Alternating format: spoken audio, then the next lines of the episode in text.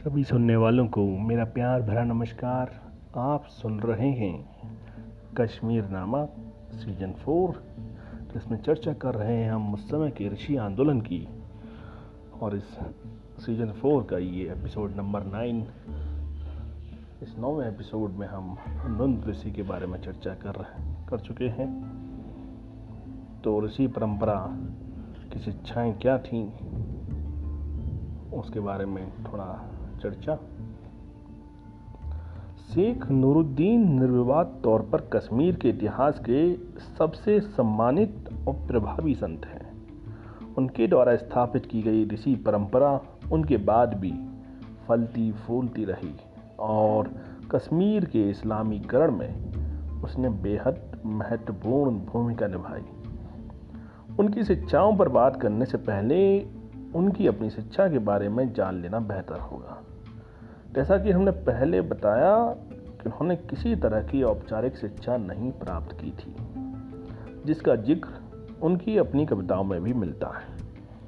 हमने देखा कि उनका परिवार सूफी संत सिमनानी के प्रभाव में था, लेकिन जब सैयद हुसैन सिमनानी की मृत्यु हो गई तो शेख की उम्र तेरह साल थी। ज़ाहिर है, उनके संपर्क में तो शेख रहे होंगे, लेकिन उनसे कोई विधिवत शिक्षा मिली हो या शेख साहब ने उनका शागिद होना कबूल किया हो, इसका ज़िक्र नहीं मिलता। वहाब के इस दावे को कि शेख साहब की दीक्षा सिमनानी के हाथों हुई थी और रफ़ीकी वहाब जो खुद कुबरावी सिलसिले के थे द्वारा शेख को कुबरावी सिलसिले से जोड़ने की कोशिश के रूप में देखते हैं। मोहम्मद इशाक खान सिमनानी से उनकी पारिवारिक निकटता के कारण उनके प्रभाव से तो इनकार नहीं करते, लेकिन किसी औपचारिक दीक्षा का ज़िक्र भी नहीं करते। ललदत के उन पर प्रभाव का ज़िक्र हमने पहले ही किया। इसके साथ नूरनामा और अन्य किताबों में उनकी अपने समय के महत्वपूर्ण सिफी संतों से मुलाकात और उनके प्रभाव का ज़िक्र है।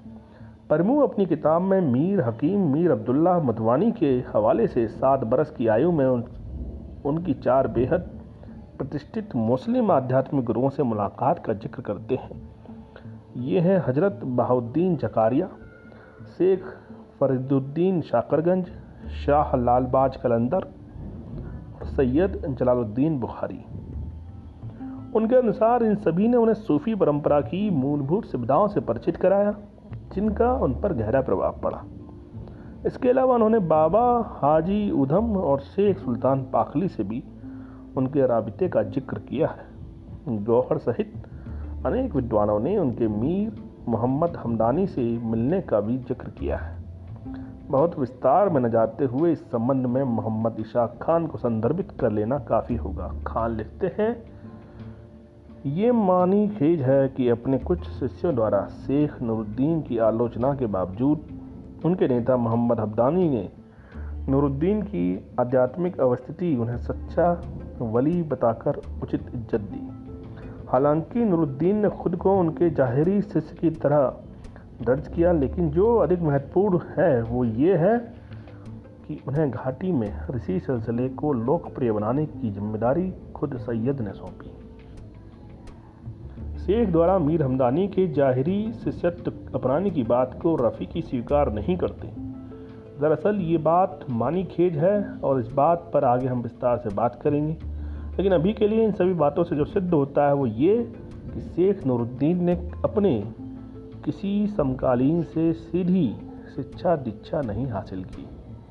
आमतौर पर उन्हें उवैस सूफी परंपरा का माना जाता है। सूफी परंपरा में उवैस परंपरा मोहम्मद साहब के समकालीन यमन के उवैस उल करनी से जुड़ी है।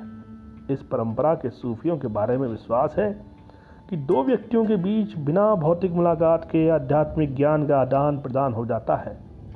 उवैस उल करनी की मोहम्मद साहब से कभी मुलाकात नहीं हुई थी, लेकिन ये माना जाता है कि दोनों के बीच आध्यात्मिक ज्ञान का आदान प्रदान हुआ था।